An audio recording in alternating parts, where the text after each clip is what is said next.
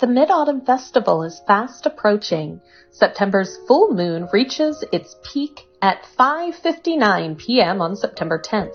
Weather permitting, people can enjoy a glowing full moon from nightfall and remember their hometown and loved ones.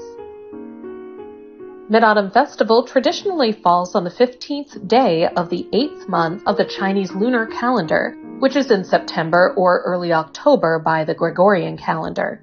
This year, the festival falls on September 10th, coinciding with Teacher's Day.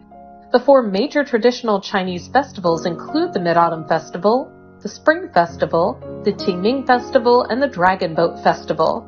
Since ancient times, there have been customs celebrating the moon, including offering sacrifices and eating moon cakes. According to Wang Kechao, a staff member of Purple Mountain Observatory Chinese Academy of Sciences, the moon is the closest celestial body to Earth. The different shapes of the moon seen from Earth are called lunar phases, which include a thin crescent moon or a plump full moon hanging in the sky.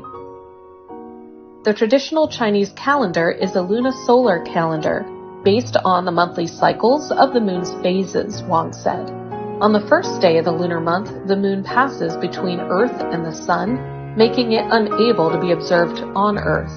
The moon on this day is called the new moon, which marks the beginning of a lunar cycle. The interval from the new moon to the next is a lunar month. When will the full moon appear? The full moon does not always occur on the 15th lunar month, but more often on the 16th, rarely on the 17th, and occasionally on the 14th, Wang said.